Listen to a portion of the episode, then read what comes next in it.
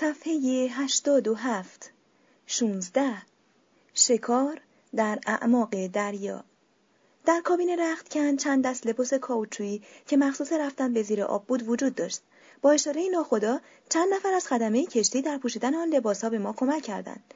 این لباس های سنگین به گونه ای ساخته شده بود که در برابر فشار آب مقاومت داشت و در عین نرمی بسیار محکم و با دوام بود. این لباس ها بلوز و شلوار یک سره بود که در انتها به یک جفت پوتین بسیار سنگین وصل می‌شد قسمت بالاتنه که از ورقه های مسی پوشیده شده بود مثل یک زره جلوی سینه قرار می گرفت و انسان را در مقابل فشار و کشش آب محافظت می نمود. در انتها آستین ها دستکش های نرمی قرار داشت که دست در میان آن آزادانه حرکت می کرد. پیش از آنکه کلاه فلزی کره مانند را روی سر بگذاریم از یکی از خدمه خواهش کردم که طرز استفاده از تفنگ زیر دریایی را به ما بیاموزد او یکی از های دریایی را که قنداق نسبتا بزرگی داشت و از یک ورقه فولادی توخالی ساخته شده و درون آن از هوایی متراکم پر شده بود به دست ما داد. در مخزن تفنگ 20 عدد فشنگ برقی جا می گرفت و هنگامی که ماشه کشیده می‌شد گلوله به وسیله یک فنر وارد لوله تفنگ می‌شد و آنگاه دریچه به طور خودکار باز میگردید و با هجوم هوای فشرده به لوله تفنگ فشنگ با نیروی فوق‌العاده‌ای به بیرون پرتاب می‌شد پس از یاد گرفتن طرز کار این دستگاه کلاهای مخصوص را به سر گذاشتیم و چراغها را از کمر آویخته و آماده حرکت شدیم. با ورود به اتاقک کوچکی در کنار اتاق رختکن دریچه آهنی پشت سر ما بسته شد و چند لحظه در تاریکی محض به سر بردیم و آنگاه آب اندک در سطح اتاقک بالا آمد و عاقبت با گشوده شدن یک دریچه به کف دریا قدم گذاشتیم. ناخدا نمو در جلو حرکت می‌کرد و مرد همراه او با چند قدم فاصله از ما راه می‌رفت. من و کنسین کنار هم و با احتیاط قدم برمیداشتیم.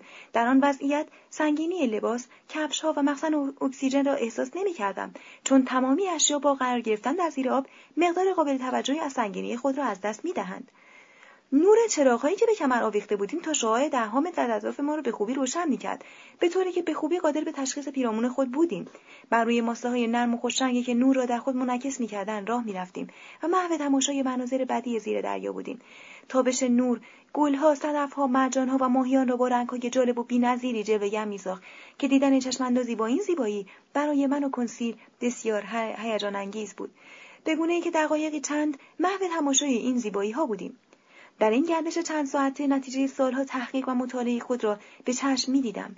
گیاهان درگایی که من و کنسیل زمانهای درازی را صرف یافتن و تحقیق در مورد آنها می کردیم در اینجا به وفور یافت می شد. در آن محدوده کوچک حدود چهل هزار گیاهک آبی و جلبک وجود داشت که نشانه از عظمت دستگاه خلقت بود بی اختیار به پشت سر خود نگاه کردم تا موقعیت زیردریایی تشخیص دهم نوتیلوس از آن فاصله مانند یک صخره عظیم به نظر می رسید در حالی که حدود یک ساعت و نیم بود که از آن خارج شده بودیم.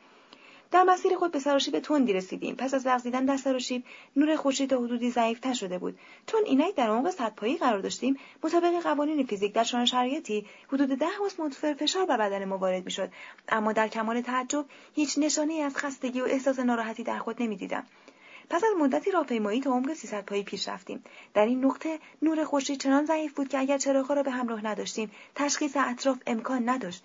ناخدا که در فاصله چند متری ما ایستاده بود به انتظار رسیدن ما ماند و سپس با اشاره انگشت توده سیاهی را که چندان دور نبود نشان داد.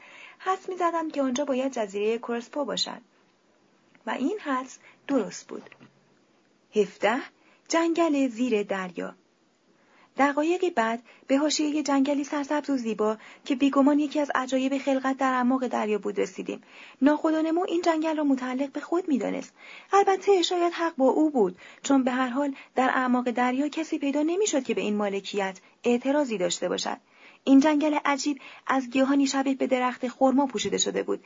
هنگامی که به زیر درختها رسیدیم بیش از هر چیز طرز قرار گرفتن شاخ و برگ عجیب آنها توجهم را جلب کرد. درختان این جنگل دریایی گویی رشد افقی نداشتند و همه در جهت سطح آب قد کشیده بودند. و جالب اینکه حتی شاخه های بسیار نازک آنها نیز راست و استوار به سمت بالا قرار گرفته بودند. به طوری که حتی اگر آنها را به کمک دست پایین خم می‌کردیم دوباره به همان حال اول خود برمیگشتند. کف جنگل از سنگهای تیره و نکتیزی پوشیده شده بود. در لابلای شاخه های درختان ماهی های کوچک در حال رفت آمد و گردش بودند. حدود یک ساعت بعد از ظهر ناخدا دستور استراحت داد. صدور این فرماندران وضع خوشحال کننده بود چون می توانستم در کرمال آرامش از دیدن آن مناظر بدی و زیبا لذت ببرم.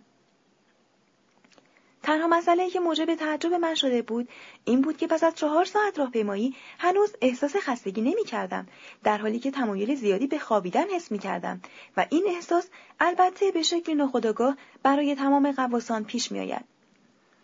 نمو و همراهانش کف دریا دراز کشیدند و من و کنسیل هم به تبعیت از آنها روی زمین دراز کشیدیم و به اختیار چشمهایم بسته شد دقیقا به یاد ندارم که چه مدتی در خواب بودم اما هنگامی که چشمهایم را باز کردم نزدیک غروب بود. دیگران پیش از من از خواب برخواسته بودند. در همین موقع